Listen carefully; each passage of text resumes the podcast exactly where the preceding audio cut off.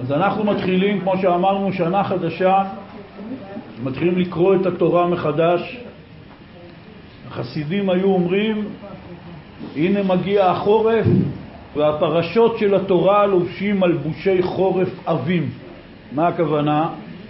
שבחודשי החורף קוראים את ספר בראשית, שכמובן, אם זה סיפור הבריאה, ואחרי זה נוח ואברהם וסיפורי האבות, זה הכל פרשות מלאות במשמעויות על משמעויות, רבדים על רבדים, אין ספור פירושים, וכמובן שספר בראשית הוא ספר חשוב, אפילו שיש בו רק שלוש מצוות, מצוות פרו ורבו בפרשה שלנו, ומצוות מילה אצל אברהם אבינו, ומצוות גיד הנשה, שלוש מצוות יש בספר בראשית בלבד, בעוד שבחומשים אחרים יש, יש פרשה אחת לפעמים שיש בה עשרות עשרות מצוות, אבל כמובן שהספר הזה הוא, איך אומרים היום, סלע קיומנו, הוא השורש שלנו. וכאשר באים ומנסים ללמוד פרשה, תמיד אפשר לקחת רק איזה נקודה אחת, כן? כי יש כל כך הרבה דברים אה, לדבר עליהם. אז אנחנו ניקח היום נקודה אחת, לא רק נקודה אחת, כל מה שאנחנו נדבר היום מבוסס על ארבע מילים בפירוש רש"י. שתי מילים בחומש, שעליהם רש"י מפרש כל מילה בשתי מילים. וזה הנקודה של בריאת האדם, שזה השורש וההתחלה של כולנו. וכמו כאשר שמתחילים שנה חדשה, כמו כל העניין בראש השנה, העניין הוא תמיד שרוצים להתחיל מההתחלה צריך לחזור לשורש, שזאת עצה טובה תמיד בחיים, שכאשר אדם נכנס לאיזה בלגן בחיים שלו, לא משנה אם הוא בלגן פנימי או חיצוני, תמיד כדאי לחזור להתחלה, לחזור לשורש, תגיד מה אנחנו עושים כאן בכלל. כמו לדוגמה שיש זוג שיש ביניהם בעיות, והכל מלא פרטי פרטים וסיפורים ותלונות וטענות משני הצדדים, ובדרך כלל השיחות והוויכוחים מתחילים להיות על כל מיני דברים קטנים ולא חשובים שהם הופכים להיות העניין. והעצה הנכונה זה לעצור שנייה ולהגיד בואו רגע נעזוב את כל הפרטי פרטים והתלונות והטענות והסיפורים ואתה אמרת לי ואני אמרתי לך והלכת וחזרת וכל מיני סיפורים כאלה ולהגיד רגע מה אנחנו עושים כאן בכלל? איך הגענו לפה?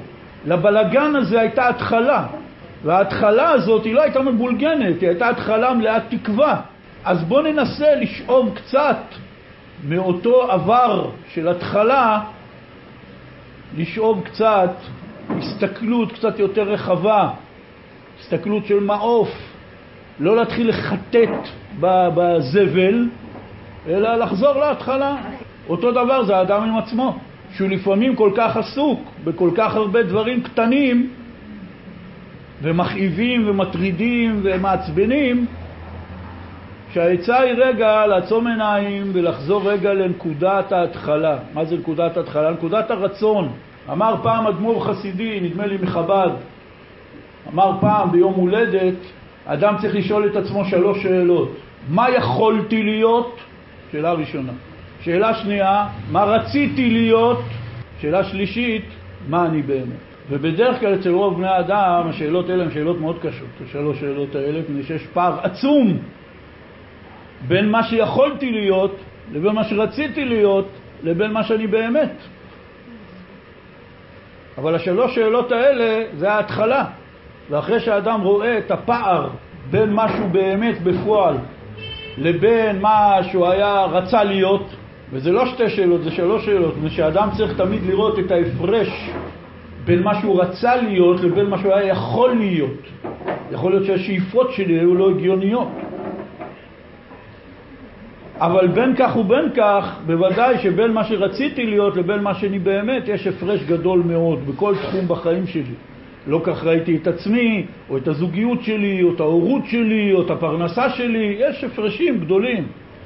אבל השאלה הזאת היא שאלת התחלה לחישוב מסלול מחדש.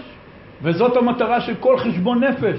חשבון נפש אין המטרה לחטט בפצעים או להכות על החזה, אשמתי, בגדתי, גזלתי ולהיכנס לדיכאון. זה לא המטרה של חשבון נפש. המטרה של חשבון נפש זה חישוב מסלול מחדש, לראות מה רציתי להיות, לראות מה קורה לי עכשיו, ולראות איך אני משנה את זה. בקטן, איך מתחילים, בצעד אחד קטן, וכבר אמרנו הרבה פעמים, יש את הפתגם הסיני הידוע שכל מסע של אלף קילומטרים מתחיל בצעד אחד קטן, ונתתי דוגמה באיזו בדיחה אמריקאית ששמעתי פעם, שאחד ראה מישהו יושב באיזה משרד, מחדד עיפרון. אומר לו, מה, מה אתה עושה פה? אומר לו, אני בונה חללית. ההוא מתפקע מצחוק, אומר לו, מה בונה חללית? אתה כולה יושב מחדד עיפרון. אומר לו, נכון, קיבלתי פרויקט לבנות חללית. ועכשיו אני לפני התחלת השרטוטים, אז אני מחדד את העיפרון בשביל להתחיל לשרטט. חידוד עיפרון זה חלק מבניית חללית. אז אם בן אדם עדיין לא נמצא בשלב של בניית וגמירת החללית, לפחות הוא יכול להיות בשלב של החידוד עיפרון. אז ברגע שאני מתחיל לעשות חשבון נפש, מתחיל להסתכל מאיפה באתי, מה רציתי, איך הגעתי לפה, זה התחלה של מחשבה חיובית לאיך אני מתחיל מחדש. אז גם בעניין הזה, כל אחד מאיתנו, חוץ מכל החיים הפרטיים שלו, וכולנו ביחד מהחיים הלאומיים של עם ישראל, והחיים האנושיים, הכל מתחיל מבריאת האדם. ולכן נדבר על הפסוק הזה בספר בראשית, פרק א', פסוק כ"ו: ויאמר אלוהים, נעשה אדם בצלמנו כדמותנו, וירדו בדגת הים ובעוף השמיים ובבהמה ובכל הארץ ובכל הרמס הרומס על הארץ. בצלמנו כדמותנו. הביטוי הזה הוא ביטוי מאוד ידוע, נכון? העניין של צלם אלוקים. משתמשים בו אנשים מימין ומשמאל, וזה בדרך כלל, הביטוי הזה אמור להזכיר לבני אדם שהאדם נברא בצלם אלוקים, שזה אומר שכל אחד מחויב באיזשהו מוסר שנמשך מזה שאתה לא סתם איזה אורגניזם שמסתובב בעולם, אלא נבראת על ידי בורא עם כוונות גדולות, היו לו עליך תוכניות גדולות. אז אני מחייב אותך. והדבר השני, שתסתכל על כל אדם אחר שגם הוא נברא בצלם אלוקים. אז זה גם מצד איך האדם מתייחס לעצמו עם עצמו, וגם איך הוא מתייחס לזולתו. וכמובן שאם כל בני האדם היו מסתכלים אחד על השני ומבינים שכולנו נבראנו בצלם אלוקים, וכל אחד יעשה לעצמו את החשבון נפש שלו ויתנהג כפי שזה מחייב, אז בוודאי שהיינו חיים בעולם קצת יותר uh, טוב. אבל מה פירוש המילים האלה כאשר אנחנו לומדים את התורה? הרי רוב ככל מעשי הבריאה לא כתוב בתורה. התורה מצאה לנכון לכתוב לנו רק אינפורמציה שאמורה להיות רלוונטית לגבינו. כי אין לנו שום מושג איך אלוקים, בורא עולם, יש מאין. מה זה הימים האלה, יום ראשון, יום שני, יום שלישי? כל התהליכים שמתוארים פה הם חידתיים לגמרי ואין לנו שום אפשרות לגלות אותם. אם התורה כתבה לנו פה את המילים האלה במעשה הבריאה, זה כדי שנוכל ללמוד מזה לעצמנו מוסר, לא שנתיימר להבין את בריאת העולם. מדוע? כי מי שיכול להבין את בריאת העולם זה רק הבורא בעצמו. והבורא בעצמו הוא האין סוף ברוך הוא, וכפי שאמר רבי אברהם מבן עזרא לפני אלף שנה, אילו ידעתיו הייתיו. אם אני הייתי מבין את הקדוש ברוך הוא, אז אני הייתי הקדוש ברוך הוא. כי הקדוש ברוך הוא שכל אין סופי. אז אם היה לי את השכל הזה, אז אני הייתי אלוקים בעצמי. אז ממילא, אילו ידעתי והייתי, ואני לא יכול להבין אותו, ולכן אין לי שום אפשרות להבין אפילו את הבריאה שהוא ברא. משל למה הדבר דומה? אדם רואה מכונית. אז האדם הרגיל רואה מכונית, הוא מתייחס לצבע שלה, לצורה שלה, לעיצוב שלה, לכוחות סוס שלה, אומר יואו, איזה מכונית מדליקה. אבל אם עומד שם מהנדס רכב, הוא מסתכל על המכונית, הוא רואה יצירת אומנות של טכנולוגיה, של הנדסה, של המצאות, של פתרונות. מה שהאדם הרגיל לא רואה בכלל, אותו דבר, מי שעומד מול בית. אני עומד מול בית, אני יכול להחליט אם הוא יפה או לא יפה, אבל אם עומד מהנדס בניין, ארכיטקט, אדריכל, הוא רואה את התחכום, הוא רואה את העיצוב, הוא רואה את כל הפרטי פרטים שמרכיבים את הדבר הזה. אותו דבר זה בכל דבר. כמו ההבדל בין גברים לנשים שמסתכלים על בגד. אישה מסתכלת על בגד, היא רואה בו דברים, היא מדברת על זה, מתלהבת מזה, כאילו זה, זה עכשיו יצירת אומנות במוזיאון. הגבר עומד לידה כמו איזה טמבל, הוא לא מבין על מה היא מדברת. בסדר, שמלה, מה קרה? היא אומרת לו, על מה אתה מדבר? תראה את העיצוב, תראה את הבד, תראה איזה תפירה איכותית, הוא לא רואה את זה. וככה זה כל אחד מאיתנו, שהוא מומחה באיזה תחום, כן?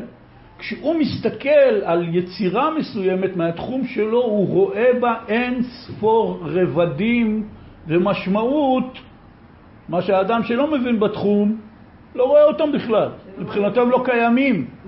אותו דבר, כאשר אנחנו עומדים מול העולם, כמה שהאנושות כבר אלפי שנים לומדת את העולם מכל הבחינות, אם זה במדעי הטבע ואם זה במדעי הרוח, בוודאי שעוד לא הגענו לקצה קצהו של הבנה של הפלא העליון הזה שנקרא העולם.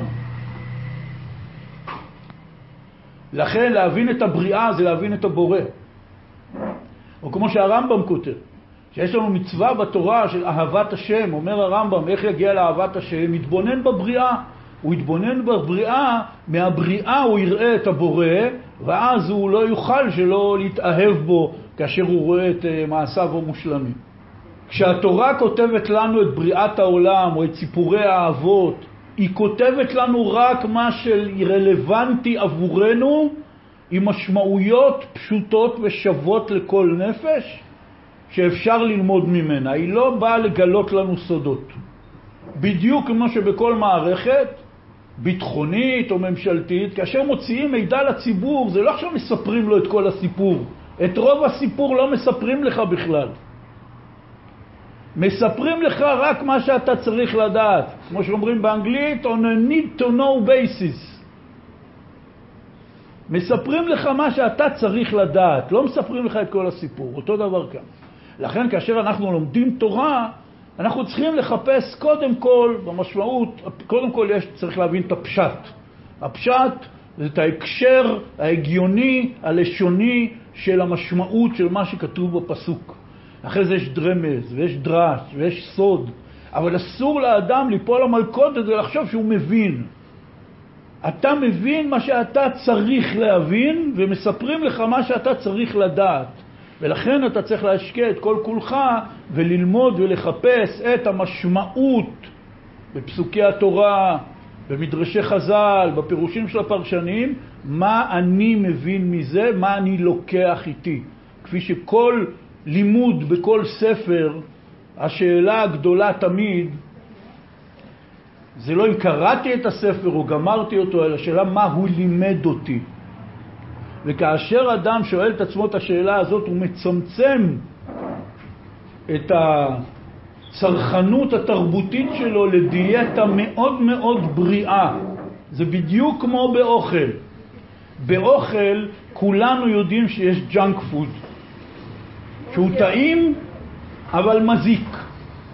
וכל אחד, מאיזה סיבה שלא תהיה, והיום זה מהלך שלם בעולם, שאדם מחליט לאכול בריא. הוא מתחיל לבדוק כל אוכל, אומר, רגע, זה שהוא יפה וזה שהוא טעים, על זה אין ויכוח. השאלה מה התרומה התזונתית שלו למערכת הגופנית שלי. ואם הוא לא תורם לי, אלא ועוד הוא מזיק לי, אז זה ג'אנק פוד ואני לא אוכל אותו. אפילו שהוא מריח נפלא ונראה נפלא וטעים נורא. וזה כבר מהלך שלם בעולם, שכל אחד, גם אם הוא לא מקיים את זה, אבל הוא מודע לצורך לקיים את זה. לא לאכול עוז אוכל מזיק או אוכל מיותר. לצערנו, בכל התחום הרוחני, התרבותי, עדיין לא נכנסנו לטרנד הזה. שהאדם צריך להבין שהוא צריך לעשות דיאטה תרבותית, בדיוק כמו שעושה דיאטה גופנית. כי כמו שאוכל לא בריא משפיע לך על הגוף, חומרים תרבותיים מיותרים זה ג'אנק, זה פסולת, וזה מזיק לך. ואז בן אדם, לפני שהוא לוקח ספר ליד, לקרוא, או סרט, לראות, או מאמר בעיתון, לקרוא, הוא שואל את עצמו, רגע, רגע, רגע, מה זה אמור ללמד אותי? עם מה אני יוצא בסוף? ואז התשובה היא, לא, אה, סתם. וזאת נקודת המוצא של כל תורה רוחנית שבני אדם המציאו לו, כל שכן של התורה האלוקית הקדושה. עושים דיאטה מהסתם. אנחנו רוצים להיות נזירים, נזירים מהסתם. כמה שפחות סתם בחיים. לא להגיד בלי סתם בחיים. זה שאיפה מוגזמת, זה תהליך, זה לוקח זמן, זה לא פשוט, אי אפשר להגיע לזה ביום אחד. להתחיל לצמצם בדיוק כמו שמתחילים דיאטה, נכון? הוא אומר, תשמע, אני לא יכול בלי מתוקים. אז הוא אומר לו, בסדר, אני מבין אותך, תתחיל לצמצם, להוריד קצת את המינון. אותו דבר פה, להוריד את המינון של הסתם בחיים. אז כשאני לומד תורה, אני צריך לראות מה התורה מלמדת אותי. איך אני לומד את זה. ועכשיו אני מגיע לפסוק הזה, ויאמר אלוקים נעשה אדם בצלמנו כדמותנו, ואם התורה כתבה לי כזה פסוק בעייתי, ומי שלומד את זה עם כל הפרשנים מבין שיש פה בעיה מאוד רצינית, שתכף נציג אותה. אבל אם התורה כתבה את זה, אז כנראה שאני יכול ללמוד מזה משהו. עכשיו נגדיר את הבעיה. הבעיה היא שאלוקים, כמו שהרמב"ם כותב בעיקרי האמונה, אין לו גוף ואין לו דמות הגוף. ופה כתוב, נעשה אדם בצלמנו כדמותנו, כאשר שתי המילים האלה, צלם ודמות, משמשות עד היום בלשון הקודש כמילים שמתארות תמונה. והתורה חוזרת על זה כמה פעמים, גם אחרי מתן תורה. משה רבנו מזהיר את עם ישראל, לא ראיתם כל תמונה. זה הדבר שייחד את עם ישראל מכל העמים בעולם, עובדי עבודה זרה, עובדי אלילים, פגאנים, ולכן האמונה היהודית, כפי שרואים את זה בספרי ההיסטוריה הקדומים, היהודים נחשבו מטורפים. כאשר האויבים פרצו לבית המקדש, גם בחורבן בית המקדש הראשון וגם בחורבן בית המקדש השני, מתארים לנו גם במדרשי חז"ל וגם בספרי ההיסטוריונים, הם רצו לראות איזה אליל היהודים מחביאים בקודש הקודשים של בית המקדש שלהם. בטוח יש משהו. הם לא הכירו מציאות אחרת. והם נכנסים ואין שם כלום. זה הדבר שייחד, לכן התורה חוזרת על זה שוב ושוב ושוב, ובמשך אלפי שנים. זה היה הדבר שייחד את עם ישראל מכל העמים בעולם. היצר של האדם באופן טבעי זה לנסות לעשות איזה פסלון של האלוקים שלו. ואנחנו קיבלנו אמונה ייחודית במינה ש, של הקדוש ברוך הוא אין לו דמות ואין לו גוף וגוף, ואסור לנו לא תעשה כל, כל פסל וכל תמונה אשר בשמיים ממעל ואשר הארץ מתחת, אסור בשום אופן. עד שבתהליכים היסטוריים מופלאים יצא מצב שחצי מהאנושות, אם לא יותר היום, הם נוצרים ומוסלמים, שבעצם העתיקו מאיתנו את הרעיון הזה. באסלאם מאוד מקפידים על זה, בנצרות היה קשה להם קצת להשתחרר מהפגניות. אז גם הם עדיין, יש להם תרבות דתית שמלאה פסלים מפה ועד הודעה חדשה, אבל זה כאילו לא העניין, כי גם הם נגד עבודה זרה במובן של עבודת אלילים. לקדוש ברוך הוא אין לו גוף ואין לו דמות הגוף. מה זה נקרא בצלמנו כדמותנו? כמובן שאפשר לכתוב על זה ספרים על גבי ספרים ועדיין לא נרד לעומק העניין. אני שוב אומר, אנחנו לומדים מה שאנחנו יכולים ללמוד, מה שהתורה רצתה שבדרגתנו, ברמתנו, נוציא מזה איזה מסר. וכמובן שהפרשן הגדול ביותר של התורה שבכתב ושבעל פה, אולי הרב הכי חשוב בתולדות עם ישראל, זה רש"י. רבנו שלמה יצחקי. שנפטר לפני 914 שנה נדמה לי, היה, כן, פעל לפני אלף שנה בצרפת, ואין יהודי באלף שנה האחרונות שלומד תורה, שלא לומד את תורתו של רש"י יום-יום. מגיל שלוש, שמלמדים ילדים בתלמוד תורה חומש עם רש"י, ועד ליהודי, נגיד כמו הרב אלישיב, שנפטר בן 104 ואחרי 100 לימוד שנות תורה, שגם מה הוא ישב ולמד לומדים את רש"י.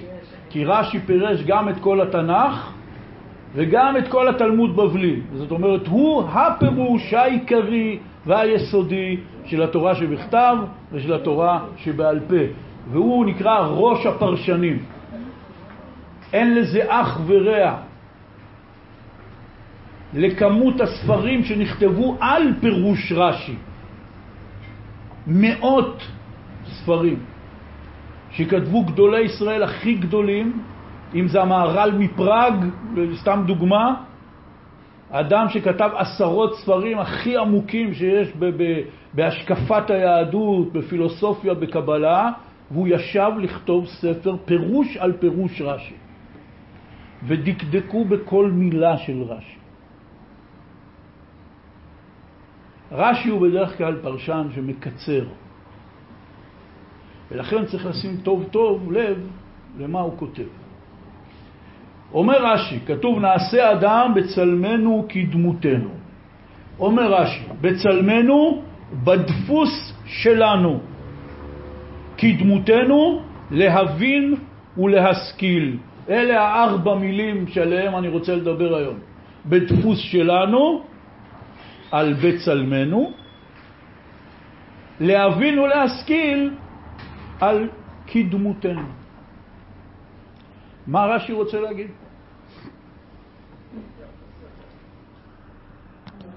בצלמנו בדפוס שלנו, מסבירים לנו פרשני רש"י, שהוא רוצה להגיד לנו בדפוס שלנו, הוא רוצה להגיד ככה.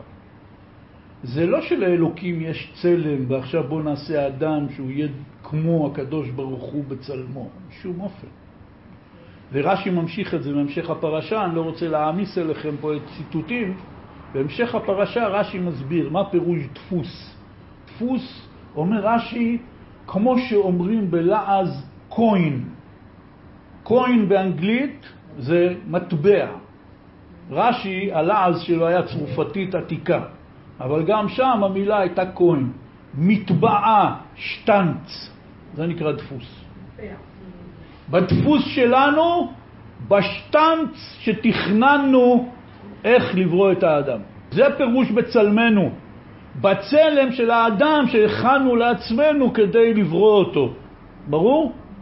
לא שהוא נראה כמונו, אלא אנחנו יצרנו שטנץ, איך ייראה אדם? ועכשיו בואו נייצר אותו עם השטנץ הזה. כדמותנו להבין ולהשכיל. האדם דומה לקדוש ברוך הוא, נאצלה מהקדוש ברוך הוא איזו יכולת מיוחדת לאדם, מה שאין לחיות, להבין ולהשכיל דבר מתוך דבר. עכשיו זה פירוש. אבל הפירוש הזה מבוסס על האות שמתחילה כל מילה. נעשה אדם בצלמנו כדמותנו. בצלם כתוב ב', בדמות כתוב כ'. מה הכוונה? בצלמנו זה בית התפעול. אני מחזיק את הכוס ביד. חופרים בור במעדר. סוללים כביש במכבש. הבית אומרת, זה הכלי שלנו. נעשה אדם בצלמנו. הכנו שטנץ, הכנו דפוס, ועם הדפוס הזה, בו אנחנו הולכים לייצר, לברוא אדם. ב' כי דמותנו זה נקרא כף הדמיון. אני אומר לאדם, אתה חכם כשלמה המלך. הכף זה כף שבא לייצר דמיון בין שני דברים, כמו המילה כמו, כי דמותנו. הוא יהיה דומה לנו, אומר הקדוש ברוך הוא. במה? בלהבין ולהסכים. טוב, אז הבן אדם אומר פירוש, איך אומרים? או שכן או שלא. אבל תמיד צריך להכיר טוב טוב את כל שאר הפסוקים בפרשה. בהמשך הפרשה, בפרק ה', פסוק ג', כתוב ככה: ויחי אדם שלושים ומעט שנה ויולד בדמותו כצלמו ויקרא את שמו שת. אחרי שקין הרג את הבל, שני הבנים הראשונים, וקין קיבל עונש גירוש, אדם וחווה הולידו בן שלישי, שת, שממנו הושתתה הארץ, כל האנושות. ויולד בדמותו כצלמו. זה הרי צועק דרשני, רגע, רגע, רגע, המילים האלה מוכרות לי. כי לפני כמה דפים בחומש, הקדוש ברוך הוא אמר, נעשה אדם בצלמנו כדמותנו, והנה כתוב פה, ויולד אדם בדמותו כצלמו. אבל מי שמעיין ומסתכל רואה שיש פה שינוי גדול.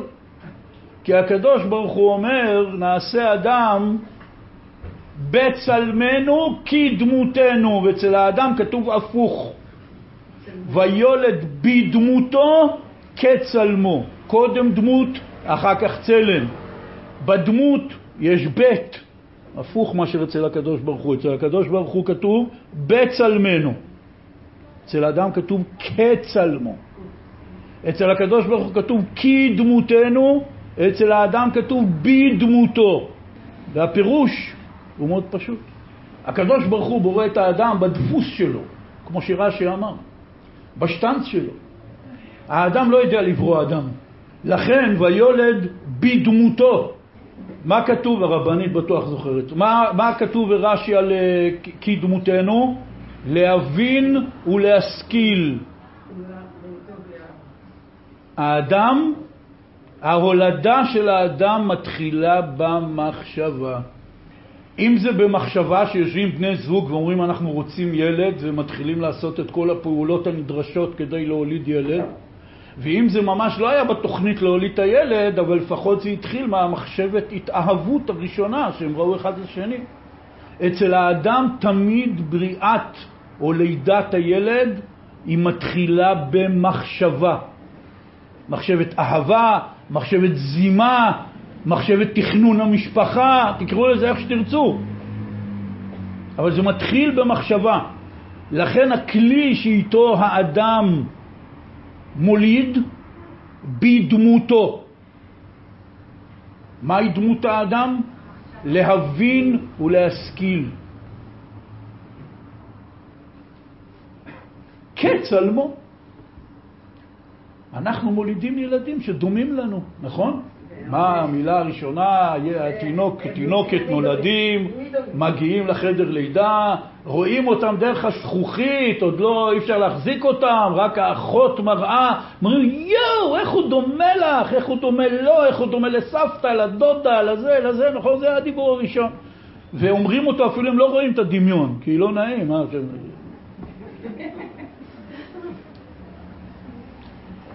אנחנו מולידים כי דמותנו. זה רק כף הדמיון. אנחנו לא מייצרים שטנצים, ברוך השם, כן? אנחנו לא מרבים את עצמנו בשטנצים, אחרת המצב היה מאוד מאוד קשה, כן? אבל כדמותנו, דומים לנו, לפעמים הוא דומה לנו באופי, לפעמים הוא דומה לנו באף, אבל הוא דומה לנו. ואם לא דומה לנו, אז לצד השני. ואם לא לצד השני, הוא דומה לאיזה סבתא. הגנים עושים את שלהם. אז אנחנו רואים שזה הפירוש הנכון, כי האדם הוא מוליד הפוך, לא בצלמנו כדמותנו, אלא הפוך לגמרי. בדמותו כצלמו. אבל יש פה עוד עניין מאוד מאוד עמוק. כי דמותנו זה כף הדמיון. להבין ולהשכיל אומר לנו רש"י שתי מילים. אבל יש פה עוד משהו עמוק ביותר. מפני שבאמת האדם לא נברא בדמות אלוקים, הוא נברא כדמות אלוקים. הוא דומה לאלוקים בכמה עניינים שהקדוש ברוך הוא האציל, ככה זה נקרא בלשון התורה, האציל לאדם יכולות מסוימות שהם מותר האדם מן הבהמה, שזה ההבנה וההשכלה, ועוד מעט נדבר על המותר השני, והוא הדיבור. כמו שרש"י כותב את זה במפורש בפרשה, ואומר שההבדל בין האדם לבהמה זה הדעה והדיבור. הדעה והדיבור. אלה שני העניינים. אבל עכשיו אנחנו עדיין בעניין של הדעה, של להבין ולהשכיל. אנחנו מבינים ומשכילים בעיקר על ידי מה שנקרא בספרי הראשונים, חכמי ישראל, כוח המדמה, כוח הדמיון. אחרת אין לנו שום אפשרות להבין שום דבר. הדרך היחידה שלנו לתפקד בחיים, בכל תחום, זה על ידי שאנחנו יודעים לדמות מצב למצב, אנחנו יודעים לדמות חפץ לחפץ. כאשר אנחנו מלמדים תינוק לעלות מדרגות, ולימדנו אותו על המדרגות בבית שמעץ ומצבע חום, אבל אנחנו סומכים על זה שאם הוא יראה מדרגות לבנות מאבן, הוא גם כן יבין שזה מדרגות. איך הוא יבין? כי הוא אומר זה כמו זה. הוא יודע לדמות דבר לדבר. בכל תחום מרפואה ועד דייטים, אין שום אפשרות להכין בן אדם לכל סיטואציה שתהיה בחיים. זה דבר לא הגיוני. מה כן עושים? מלמדים אותו את הכללים וסומכים על זה שהוא ידע להגיד, רגע, זה כמו שם, ואז הוא ידע להסיק מסקנות. זאת דיאגנוזה של רופא. הוא בא, רואה מולו סימפטומים, הוא נזכר במה שלימדו אותו בספרי הרפואה, אין אפשרות ללמד בספרי הרפואה את כל המצבים האפשריים והקומבינציות, אלא הוא צריך עכשיו להפעיל את הדמיון שלו, יגיד, זה נראה לי שזה דומה למה שדיברו במצב כזה וכזה וכן הלאה. זה כוח הדמיון. כוח הדמיון הוא כוח עיקרי בנפש. הזוהר הקדוש אומר של שלושת הכוחות העיקריים אצל האדם זה כוח המחשבה, הזיכרון והדמיון. שלכל אחד יש תפקיד משל עצמו. אם כן, כי דמותנו להבין ולהשכיל בכוח הדמיון, זה כוח המדמה, אבל הכוח הזה הוא כוח בעייתי ביותר. בגלל שכמו שהוא יודע לדמות באופן מאוד מאוד יצירתי, אסוציאטיבי, בין מצבים למצבים, הוא גם יכול להפיל אותנו לדמיונות שלא תורמים לנו הרבה בחיים. ולכן כוח המדמה הוא כוח מאוד מסוכן. והאדם צריך כל הזמן לעשות מה שרבי נחמן קורא, וזה יסוד גדול בתורה שלו, ברור המדמה. לדעת לברר את הדמיונות, לברר את הטוב מהרע, לא להשתף בנחל הדמיונות. בגלל שנחל הדמיונות הזה, הדמיון הזה שהוא כנחל שוטף, כמו שאמר רבי ישראל מסלנט, הנחל שוטף הזה הופך להיות נחל סוער ביותר. הוא יכול למשוך את האדם למקומות קשים ביותר. קודם כל שנוגדים את רצון הבורא, וזה כבר בעיה מאוד רצינית. אבל מעבר לזה, הדמיון של האדם, שזה הכוונה, התאוות השוטפות עליו על ידי הדמיונות, שהרי הכלי, האוויר שהתאוות נושמות, זה הדמיונות שלנו. זה מביא אותו למצב שעלול לאמלל אותו או לאמלל אחרים. ובסלנג המודרני שלנו אומרים את זה הכי טוב בעולם, אתה חי בסרט. סרט זאת בדיה מאורגנת, וזאת בדיה שהיא בנויה באופן מאוד מקצועי, באופן כזה שכשלפחות כשאתה יושב וצורך אותה סרט, אתה תשכח שזאת בדיה. פעם היה מספיק שצ'רלי צ'פלין יעמוד, יישב, הוא יעשה איזה תנועה מצחיקה, היום צריך להשקיע רבע מיליארד דולר באיזה סרט מטורף בשביל למשוך את כולם בתלת מימד ולא יודע עוד איזה המצאות המציאו. אבל הרעיון הוא להכניס אותנו לתוך בדיה. זה נקרא חי בסרט. אתה חי בבדיה. חי בסרט מתכוונים, אומרים את זה לבן אדם שקולטים שהוא לא קולט את עצמו, הוא לא קולט מי הוא ומה הוא, הוא לא קולט את החיים שלו, הוא לא, לא קולט את המצב שלו בתוך החיים שלו, הוא חי בסרט, הוא חי בדמיון. ואתה חי בסרט זה דיבור חריף, כן? כי כולנו מבינים שצריך לחזור למציאות. אבל כל אחד מאיתנו חי בסרט, לא בסרט אחד, בפסטיבל סרטים. שמעתי מהבן שלי ביטוי שאני לא שמעתי אותו בצעירותי, אבל זה כנראה המצאה חדשה, שכבר לא אומרים יש אחד חי בסרט, יש אחד חי בסינמטק.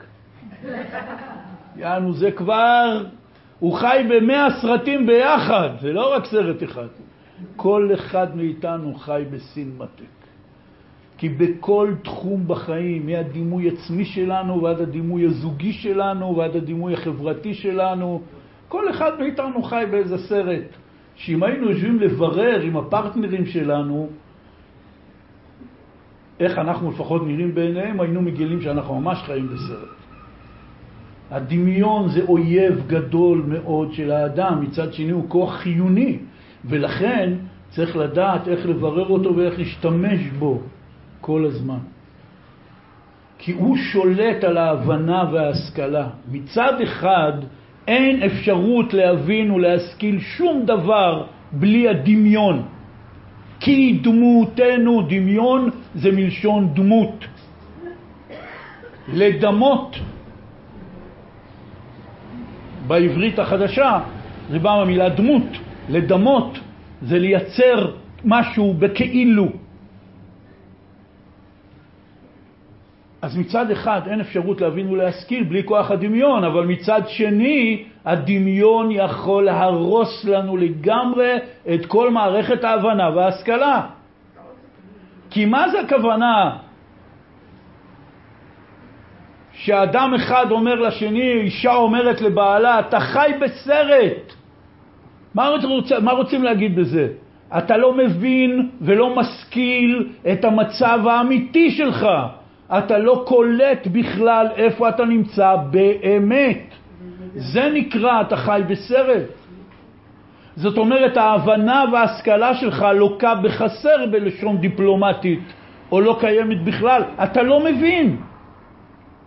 למה אתה לא מבין? כי אתה חי בסרט. כי אתה לא קולט את המציאות. ולכן כוח הדמיון מצד אחד הוא הכלי שלנו להבין ולהשכיל דברים, על ידי זה שאנחנו יודעים לדמות מצבים. מצד שני, הדמיון הזה, כשהוא משתחרר ותופס תאוצה מעל הגבול האמיתי שלו שצריך להיות, הוא הורס לנו את כל ההבנה וההשכלה. ואז יכול להיות אולי פרופסור שמבין פיזיקת קוונטים יותר טוב מכל בני האדם בעולם, אבל הוא לא מבין את המצב שלו עם אשתו או עם הילדים שלו. כי הוא חי בסרט. הוא לא מבין כלום. ולכל אחד מאיתנו כנראה יש איזה תחום כזה בחיים שאנחנו לא מבינים, שאנחנו לא מבינים. כי המצב הכי בעייתי זה שבאיזה תחום בחיים שלך, בינך לבין עצמך, בינך לבין זולתך, אתה חי בסרט, אבל אתה לא יודע שאתה חי בסרט. אתה משחק עדיין את העלילה, הכל נפלא. וזאת הבעיה. הבעיה הכי גדולה זה מה שרבי נחמן קרא הסתרה שבתוך ההסתרה. רבי נחמן אמר, יש הסתרה שהאדם לא מבין משהו. אבל הוא יודע את זה, אז לפחות, איך אומרים, הוא יעבוד על זה. הוא יודע, יש לי בעיה. הסתרה שבתוך ההסתרה פירושו, אני לא יודע שאני לא יודע. עצם זה שנסתר ממני, זה בעצמו נסתר ממני. ואז אני חי בסרט. זו הכוונה הפשוטה של הביטוי שאומרים לאדם אתה חי בסרט. אתה לא קולט את עצמך, אתה לא קולט מה קורה מסביבך, מה הכוונה? אתה חי בסרט ואתה לא רואה מה שאתה לא רואה, אתה לא יודע מה שאתה לא יודע. לכן הדמיון הזה הוא סכנה מאוד מאוד גדולה. זאת הדעה. לא צריך להסביר לאנשים שהדבר הכי חשוב של הבן אדם זה הבנה והשכלה. הדעה. אין עונש, אסון יותר גדול לבן אדם מאשר לאבד את דעתו. אדם שאיבד את דעתו, הגוף שלו פה, אבל הוא כבר לא פה. כולנו יודעים את זה. מכל מיני מחלות שלא נדע אם זה מחלות של זקנה, או אנשים שעברו תאונה, או משהו אחר בצעירותם. הוא פה, אבל הוא בעצם לא פה. בגלל שמה שהאדם עצמו זה הדעת שלו, האישיות שלו שקורנת לו מהפנים. אז זה הדבר הכי חשוב. ונחזור להתחלה, מה שאמרנו. אנחנו רוצים בתחילת השנה לסדר את הבלגן שלנו בחיים. בשביל זה צריך להתחיל להתחלה. כשנכנסים לתוך חדר מבולגן, אתם יודעים, חדר שגרים בו כמה ילדים, כן, והם השתוללו, אמא לא הייתה בבית, האמא מגיעה, חושכו עיניה, אי אפשר לתאר מה הולך, הכל על הרצפה, כל המגירות פתוחות, הכל בלאגן.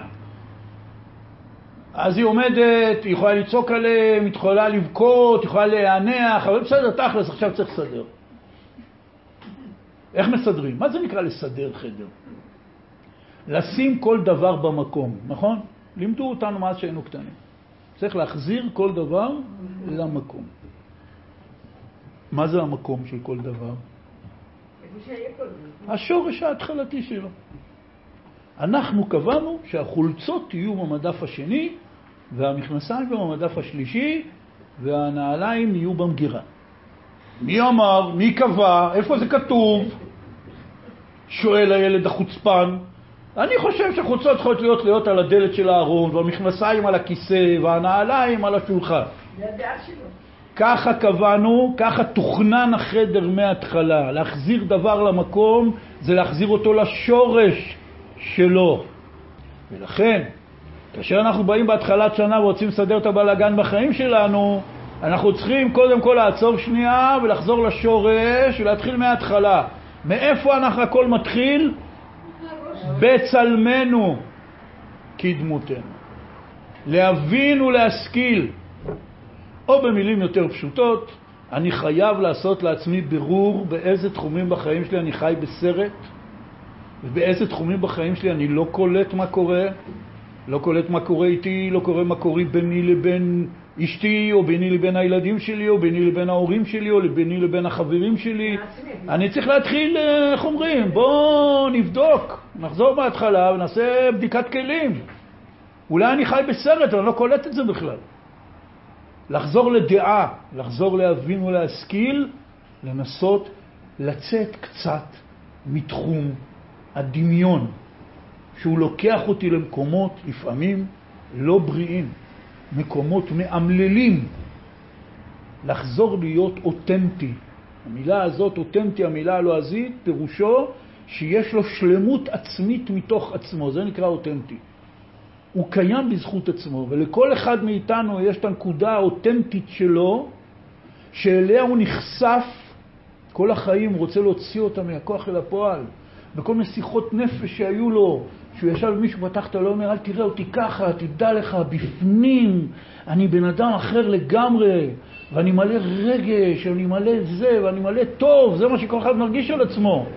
בפנים יש לי המון דברים שעוד לא הוצאתי אותם החוצה בכלל.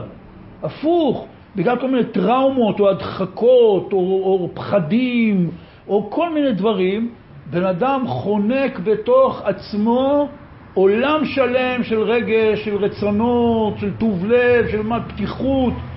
הוא יכול לחנוק אותם ככה כל החיים, עשרות, עשרות, עשרות שנים. והיום נהייתה תעשייה שלמה של מטפלים ומטפלות רגשיים ורגשיות וכל מיני סדנאות ושיטות שברובם המוחלט נוגעות באמת בנקודה האמיתית של כל אחד מאיתנו שיש לו משהו שצריך לשחרר. אז אחד לוקח אותי לטבע, אומר לי, תשתוק שבוע, הכל יתחיל לצוף לך. אחד אומר, עזוב, לא צריך שבוע, בוא נלך לחצי שעה על חוף הים ותצעק. אחד אומר לי, לא, רק דרך ריקוד. אחד אומר לי, בוא נעשה סדנאות צחוק. אחד אומר לי, בוא נעשה מדיטציה. כל אחד ממציא שיטות, וכנראה שכל שיטה יש לה איזה דבר מסוים שהיא עוזרת בו, ואנשים מרגישים שאו, התחלתי להיפתח. חוזרים לאותנטיות. בן אדם שחי את החיים שלו בתוך תא משפחתי ובתוך חברה, באופן טבעי הוא לובש על עצמו כל הזמן לבושים, מסכות ותחפושות, ולאט לאט לא רק שהוא גורם לזה שאנשים מאבדים אותו, כלומר, ולא יודעים מי הוא באמת, הוא מתחיל לאבד את עצמו. אז לכן התחלת שנה, פרשת בראשית, זה זמן מעולה לחזור חזרה לבצלמנו כדמותנו, להבין ולהשכיל, לנסות לחזור למה שהחסידות קוראת שכל צח, שכל זך, ולפתוח מחדש אתה להבין ולהשכיל, אבל זה לא נעשה לבד, יש את החלק השני. החלק השני, אמרנו, רש"י אומר לנו, הדעה והדיבור. כתוב בפרשה בפרק ב' פסוק ז', וייצר אדוני אלוהים את האדם עפר מן האדמה, ויפח באפיו נשמת חיים, ויהי האדם לנפש חיה. עכשיו רש"י כמה פעמים בפרשה חוזר על זה, כי גם כל פעם שכתוב על בריאת החיות, גם כתוב נפש חיה. אז רש"י לדוגמה פה בנפש חיה, הוא אומר, אף בהמה וחיה נקראו נפש חיה, אך זו של אדם חיה שבכולם, שנתווסף בו דעה ודיבור. מאיפה הגיע הדיבור? בתרגום הארמי של הפסוק שקראנו עכשיו. היה, היה איש שקראו לו אונקלוס הגר, היה גר רומאי. הוא היה תלמידם של התנאים רבי אליעזר ורבי יהושע, והם נתנו לו משימה לתרגם את כל התורה לארמית, וזה תרגום אונקלוס לארמית של התורה, שמודפס בכל חומש כבר מאז המצאת הדפוס. והוא חלק בלתי נפרד מלימוד התורה, מפני שהגמרא אומרת, וכך נפסק להלכה בשולחן ערוך, שכל יהודי צריך כל שבוע להכין לשבת את כל הפרשה, שניים מקרא, אחד תרגום. עכשיו שימו לב, זה ממש הלכה שכל יהודי מחויב בה. שניים מקרא, אחד תרגום. כלומר, זה שתי יצירות פה, יש את התורה ויש את התרגום של התורה, נכון? וזה חיוב הלכתי מינימלי שכל יהודי צריך לעסוק בו באופן קבוע כל השנה, כל שבוע, כל השנה. מי המחברים של שתי היצירות? המחבר הראשון זה הקדוש ברוך הוא. המחבר השני זה אונקלו סגר. אין עוד ספר ביהדות שההלכה מחייבת אותי ללמוד, על פי ההלכה.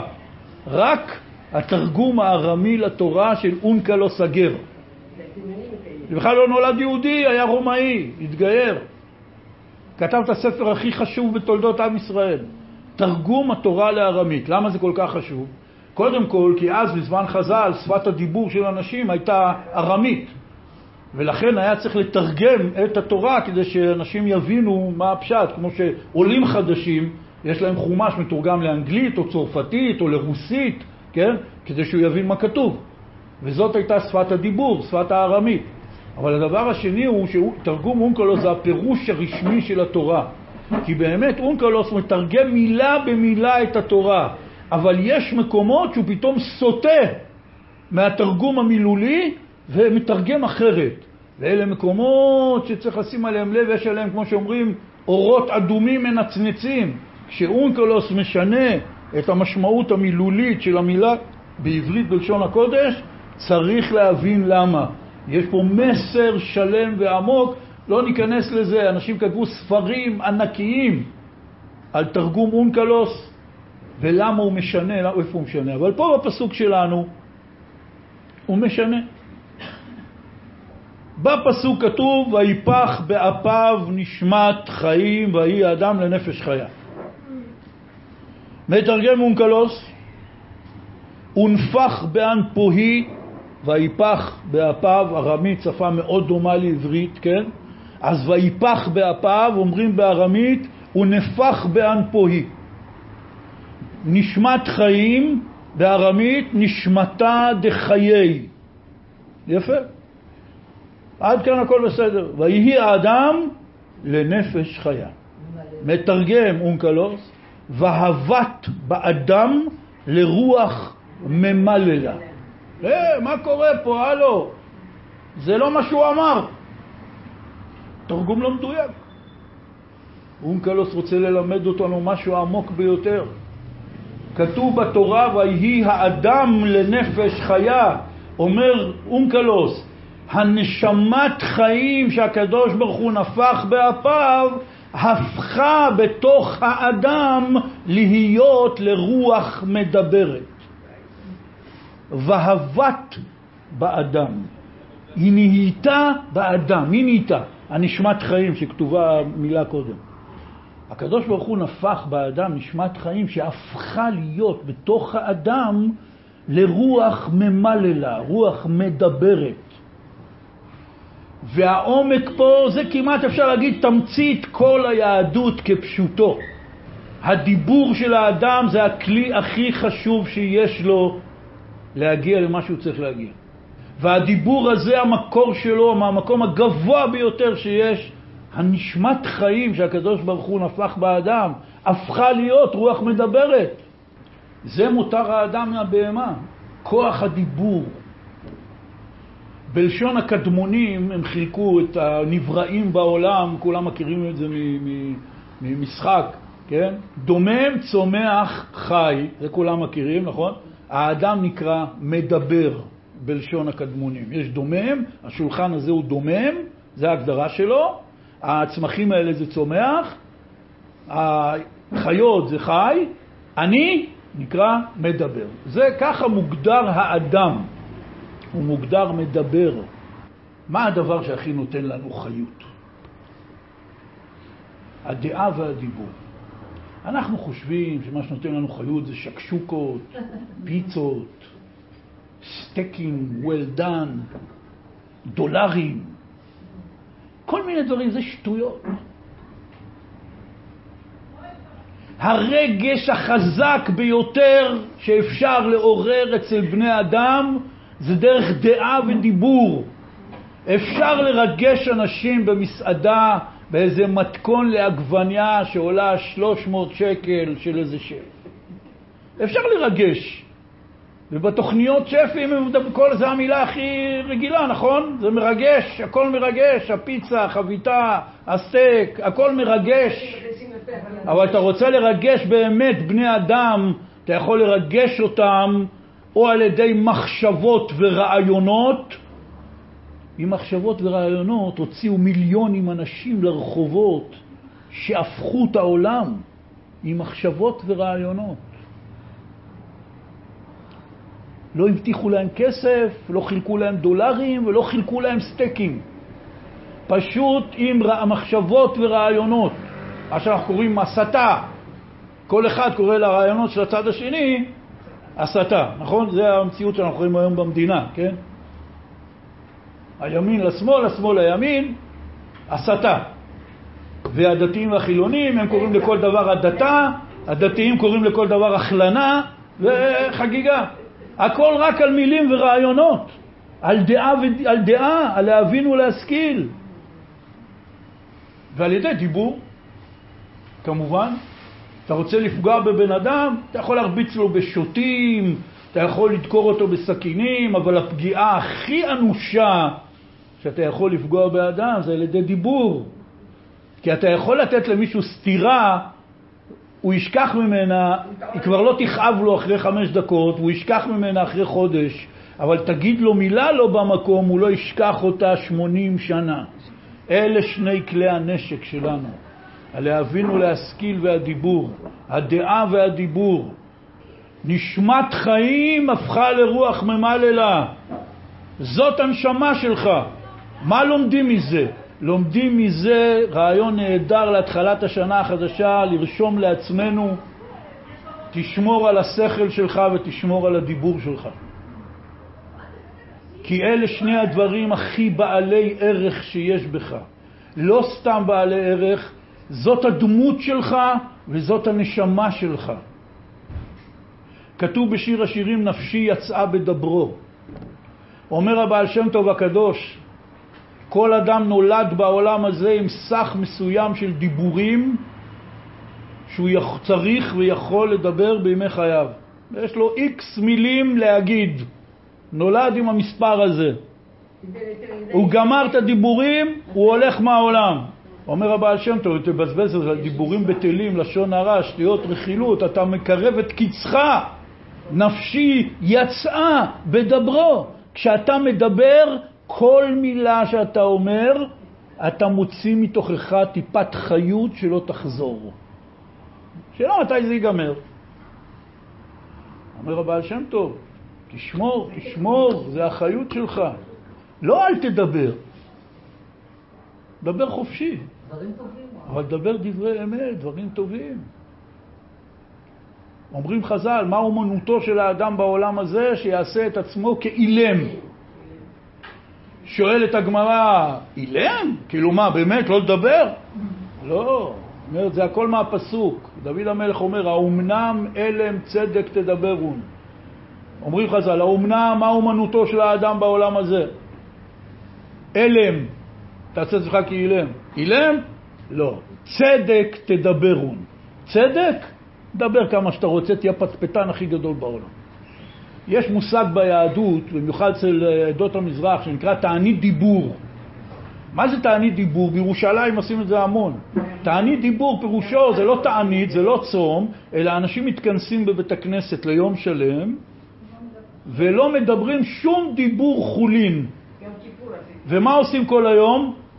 לא מפסיקים לדבר. דברי תורה ותפילה. זאת אומרת, בתענית דיבור מדברים יותר מאשר ביום רגיל. רק מה השוני? שמדברים דברי צדק. לא רכילות, לא לשון הרע, לא לעג, לא ביזוי לאנשים, לא סתם דיבורים בטלים מקושקשים. צריך לשמור על הדיבור. לא לדבר דיבורים אסורים, זה דבר ראשון. יש ביהדות הלכות מאוד מאוד ברורות מה מותר להגיד ומה אסור להגיד. ואחרי כשלא מדברים דיבורים אסורים, יש גם עניין של דיבורים מיותרים, שהם לא אסורים, אבל כדאי להימנע מהם. תשמור על הדיבור ותשמור על השכל. דיברתי בהתחלה, מ junk food כולם מתרחקים, או לפחות רוצים להתרחק.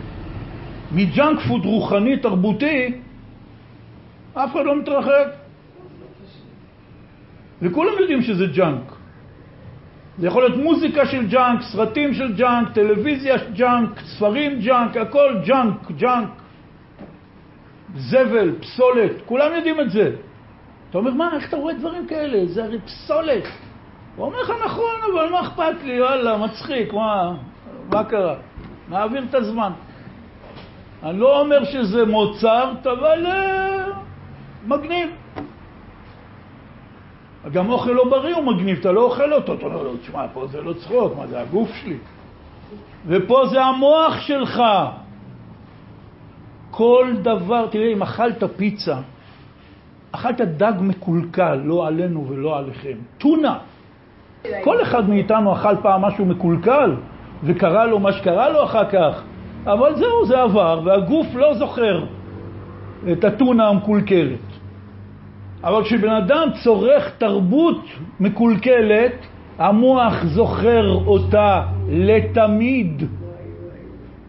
וגם מה שאנחנו צורכים, דברים מקולקלים תרבותיים, ואנחנו לא זוכרים אותם, כולנו יודעים שאפשר להושיב כל אחד מאיתנו בהיפנוזה ולהוציא לנו את כל זיכרון, כל דבר שראינו או קראנו או חווינו במשך כל ימי חיינו, מתברר שבזה אופן פלאי, זה הכל, איך אומרים, זה בארט דיסק, אבל לא רואים את זה בתוכנה של המחיצות ב hard disk. עכשיו רק צריך מאיזה טכנאי, הוא בא מאחורה, הוא אומר לך, הנה זה, זה פה. אז מה יותר מסוכן, junk food אה, אוכל או junk food אה, תרבותי? ודאי junk food תרבותי, כי הגוף לא זוכר את ה junk שאכלת, אבל המוח זוכר. לכן שני הדברים העיקריים שאדם צריך לשמור עליהם זה הדעה והדיבור, מפני שזה עיקר העניין שבו הוא נברא קץ בצלמנו כדמותנו. מה כן עושים עם כוח הדיבור? מתפללים. זה המהות של האדם. כבר חידש רבנו הבן איש חי סוד מופלא ביותר, שהמילוי של המילה אדם זה מתפלל. קשה להסביר את זה ככה, מי שיש לו פה דף ועט, יש פה כמה אני רואה שכותבים, יכתבו לעצמם את המילה אדם. המילה אדם מורכבת מאלף, דלת, מ', נכון? אז פשוט תכתבו א', א', ל', פ'. בשורה השנייה תכתבו ד', ד', ל', ת'. ובשורה השלישית מ', מ', מ'. זה נקרא מילוי. עכשיו תורידו מזה את המילה אדם, את האותיות א', ד', מ' הראשונות, מה שנשאר, נשאר את המילה מתפלל. כל מי שיעשה את זה על נייר מיד יראה את זה. המילוי של המילה אדם זה מתפלל, זה המהות של אדם. גם מי שלא דתי ולא מתפלל בכלל. יש בן אדם שלא אמר פעם אחת בחיים או פעם אחת ביום, הלוואי, הלוואי. הלוואי זו תפילה. כשבן אדם אומר הלוואי שזה יקרה, או הלוואי שמכבי תנצח את הפועל, הוא צריך לשאול את עצמו למה הוא אומר הלוואי, למי אתה אומר הלוואי. עכשיו לא באים בפילוסופיה, עכשיו באים רק דבר אחד, לשים את האצבע על הנקודה שבנפש שלך יש צורך להוציא החוצה את הרצון, את התשוקה למשהו. אתה חייב להגיד הלוואי, הלוואי. לא משנה עכשיו למה אתה אומר את זה, למי אתה אומר את זה, אומר לך לא, אני בכלל לא מאמין, אני לא זה, אני לא זה, זה בכלל לא משנה. מה שמשנה זה שאתה צריך את זה. יש לך בנפש כוח תפילה, רק לצערנו הרב הוא כמו שריר שאתה לא משתמש בו, הוא מתנוון. אותו דבר יש בנפש שריר שנקרא כוח התפילה. רוב ככל בני האדם לא משתמשים בו, גם הדתיים לא משתמשים בו. כי הם לא הולכים לבית כנסת להתפלל, הם הולכים לתפילה. זאת אומרת, הוא בא לתפילה ואומר מה שכתוב בסידור. יכול להיות אדם דתי שלא החמיץ תפילה אחת בבית כנסת כל ימי חייו, והוא מעולם לא התפלל. מה זה להתפלל? לבוא ברחמים ותחנונים לקדוש ברוך הוא להגיד, אבא, בבקשה! זה כוח התפילה. לכן, גם דתיים רבים, לא כולם, ודאי, גם לא הרוב, אבל דתיים רבים, גם הם כוח התפילה אצלנו יוצא החוצה רק כשהם אומרים הלוואי כזה מכל הלב. כשאני עושה לכם את ההצגה הזאת, שמישהו אומר הלוואי, כולכם מבינים למה אני מתכוון, נכון? כי זה רגש כל כך אנושי, כל כך בסיסי, שאדם ישר מבין מה אני מנסה להציג פה. זה כוח התפילה. ועכשיו השאלה, בן אדם אומר אותו, אתה חונן לאדם דעת ורש ממני חונן לאדם או שהוא אומר, אתה חונן לאדם דעת, מבן אנוש בינה, חונן ומאיתך חוכמה בינה ודעת.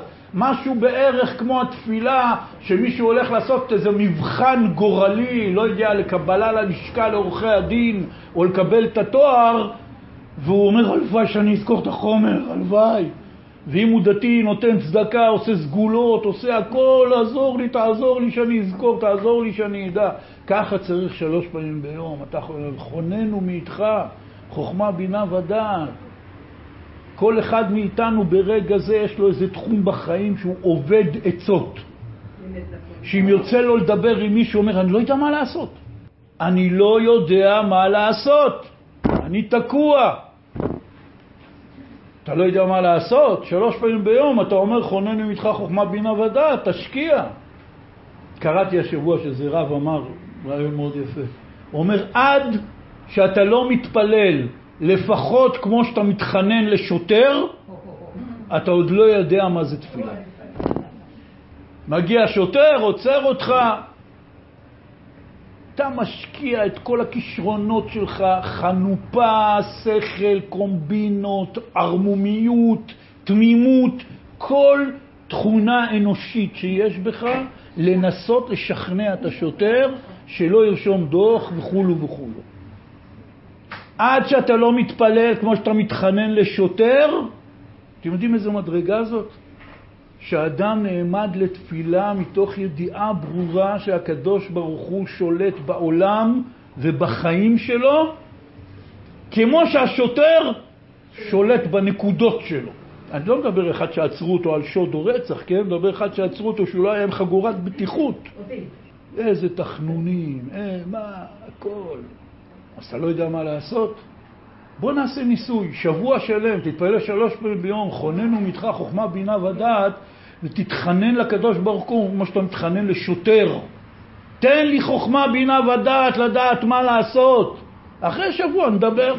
כתוב בפרשה, בזה נסיים, וכל שיח השדה טרם יהיה בארץ וכל עשב השדה טרם יצמח. כי לא המטיר אדוני אלוהים על הארץ. ואדם אין לעבוד את האדמה, כי עוד לא נברא האדם. אומר רש"י, מה טעם לא המטיר? למה הקדוש ברוך הוא לא המטיר עדיין גשם? לפי שאדם אין לעבוד את האדמה ואין מכיר בטובתן של גשמים. וכשבא אדם וידע שהם צורך לעולם, התפלל עליהם וירדו וצמחו האילנות והדשאים. רש"י מביא לנו פה מדרש של חז"ל, הרי הקדוש ברוך הוא, הוא ברא את הדשאים והצמחים לפני היום הזה. אז מה זאת אומרת, וכל שיח השדה טרם יהיה בארץ וכל עשב השדה טרם יצמח? הכל היה במצב של זרע והם עוד לא צמחו מהאדמה. למה? כי הקדוש ברוך הוא לא הוריד גשם. למה הוא לא הוריד גשם? כי אין, לא היה מי שיתפלל על הגשם. זאת התפילה הראשונה בתולדות הבריאה, שברגע שבא אדם וידע שהם צורך לעולם, התפלל עליהם וירדו וצמחו האילנות והדשאים. עכשיו תשימו לב טוב, יש כאן שילוב של שתי הנקודות שדיברנו עליהן היום, דעה ודיבור. כי קודם, כשבא אדם וידע שהם צורך לעולם, לפני שמתפללים צריך לדעת על מה מתפללים. צריך לדעת ולהכיר את הצורך. אם אתה לא מרגיש את הצורך עמוק עמוק, אתה גם לא תתפלל עליו. זה כמו שבצבא אומרים שלא יכול זה בן דוד שלא רוצה. נותנים לחייל פקודה, אומר המפקד, אני לא יכול. המפקד אומר לו, אתה יכול, רק אתה לא רוצה. עד שלא מתעורר הרצון האמיתי, העז, לא תבוא תפילה כמו שצריך. כמו הצורך האמיתי העז לשכנע שוטר לוותר לך על קנס של 500 שקל. את הצורך הזה אתה יודע, מכיר אותו בצורה מאוד מאוד ברורה, ואתה מקדיש את כל כולך. אתה לא תענה לטלפון באמצע, אתה לא תסתכל בציפור שעפה או באיזה מכונית שעוברת, אתה עכשיו ממוקד מטרה בשוטר, לשכנע אותו שיוותר לך. למה? מה זה למה? אני לא רוצה דוח ואני רוצה לחסוך 500 שקל, מה, מה לא ברור כאן? או, הצורך מאוד ברור, האמצעים מאוד ברורים, אתה משקיע אנרגיה. לכן כשאתה בא להתפלל לקדוש ברוך הוא ואתה רוצה להתפלל תפילה כזאת שהיא תוריד גשם, צריך לדעת שהם צורך לעולם. זה מתחיל בידיעה, להשכיל ולהבין, זה נגמר בדיבור, רוח ממללה. הוא מתפלל תפילה כזאת שמורידה גשם. כל אחד מאיתנו נמצא במצב הזה. כל אחד מאיתנו בתחום אחד או מהתחומים בחיים שלו הוא במצב שכל שיח השדה טרם יהיה בארץ וכל עשב השדה טרם יצמח. אתה יודע שהאדמה מלאה זרעים, אבל היא יבשה. יש את כל הפוטנציאל, אבל הוא לא ממומש. לכל אחד מאיתנו יש כאלה תחומים בחיים. מה צריך? צריך גשם, צריך ברכה, שירד גשם יצמיח את כל הפוטנציאל הזה, אבל מה אין ברירה, פה צריך אדם שיתפלל על זה.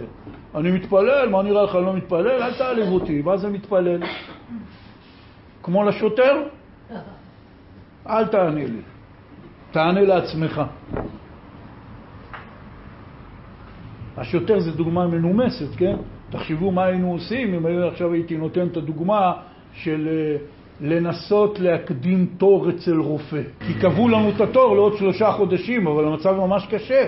אבל הפקידה בקופת חולים אומרת, אני, לא, אני מצטערת, אין לי מה לעשות.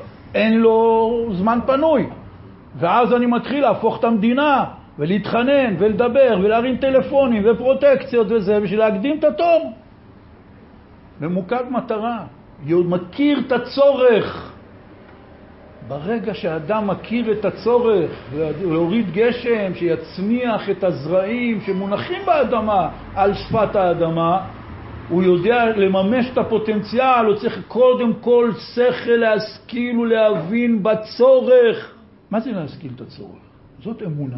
ההגדרה הכי פשוטה וברורה ושווה לכל נפש של אמונה זה שאדם יודע שאין עוד מלבדו. תראו, שהשוטר עומד ורוצה לרשום את הדוח, אף אחד לא משלה את עצמו, מי הוא בכלל? אני אפנה לדוד שלי. מי זה דוד שלך? הוא פקיד במשרד החקלאות, מה הקשר? מי שאחראי על הדוחות זה רק השוטר, נקודה. מה הדוד שלך קשור לפה? אתה מדבר שטויות. אותו דבר, כשאני בא להתפלל לקדוש ברוך הוא, ואני מאמין בקדוש ברוך הוא, ואני מאמין שהוא יכול לתת לי את זה, ואני מתפלל על זה כי אני צריך את זה, אבל תמיד נשאר אצלי, אם לא ילך בתפילה, אז אולי, אז בסדר, נשקיע כסף, נשקיע זמן, נדבר עם מישהו. תמיד נראה שגם בלי הקדוש ברוך הוא אפשר לסדר את זה. אבל כשאדם באמת מרגיש ויודע שהוא תלוי אך ורק בחסדיו יתברך, אז יוצאת לו תפילה כמו שצריך, ותפילות כאלה יש להם יותר סיכוי להתקבל. ובצורה עוצמתית. זה הרוח ממללה בתפילה שהיא באה מלהבין ולהשכיל. וזאת המשמעות של אדם, וזה אולי השורה התחתונה מכל מה שדיברנו היום. כדי להפסיק להיות אדם מבולגן ולהיות בן אדם, צריך לחזור לנקודת ההתחלה. נקודת ההתחלה זה שהקדוש ברוך הוא ברא אותנו, כמו שהוא אמר, בצלמנו כדמותנו. בדעה ודיבור. צריך לשמור על הדעה, על הדעת, וצריך לשמור על הדיבור. אלה הכלים שלנו, איתם אפשר להגיע לחיים טובים, משמעותיים, אמיתיים.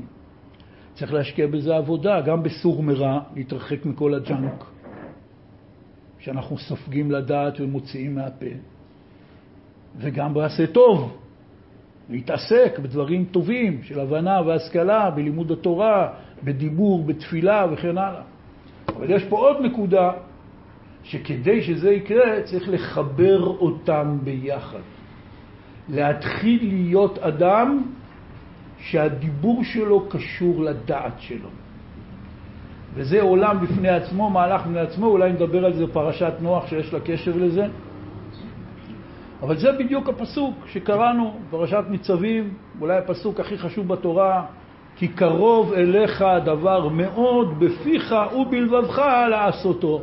וזה בעצם מה ששם הקדוש ברוך הוא אומר לנו על ידי משה רבנו, הדבר לא בשמיים ולא מעבר לים, המצווה הזאת אשר אנחנו מצווך היום לא נפלאתי ממך וכולו, כי קרוב אליך הדבר מאוד, לא סתם קרוב, קרוב מאוד. וקרוב אליך, זה לא בשון יחיד, כל אחד ואחת מאיתנו. קרוב אליך הדבר מאוד. איך? בפיך ובלבבך. פיך, רוח ממללה, הדיבור. לבבך, הדעת. ההבנה, הלב מבין. אם אתה מחבר את הלב ואת הפה, יוצא מזה מעשה. קרוב אליך דבר מאוד, בפיך ובלבבך לעשותו. איך עושים דבר? אנחנו קוראים לזה היום, בלב שלם, נכון? בלב שלם. מה זה לב שלם? מה, יש, יש לב חצוי, לב לא שלם. לב שלם הכוונה כל כולי בעניין הזה, אין. זה נקרא לעשות בלב שלם.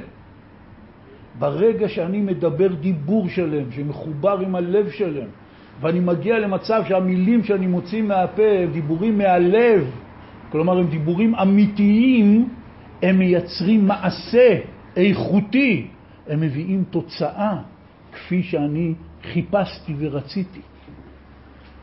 וזה נקרא לחזור להיות בן אדם. השם יעזור שנזכה לקיים את זה, שיהיה לנו חורף בריא ושנה טובה.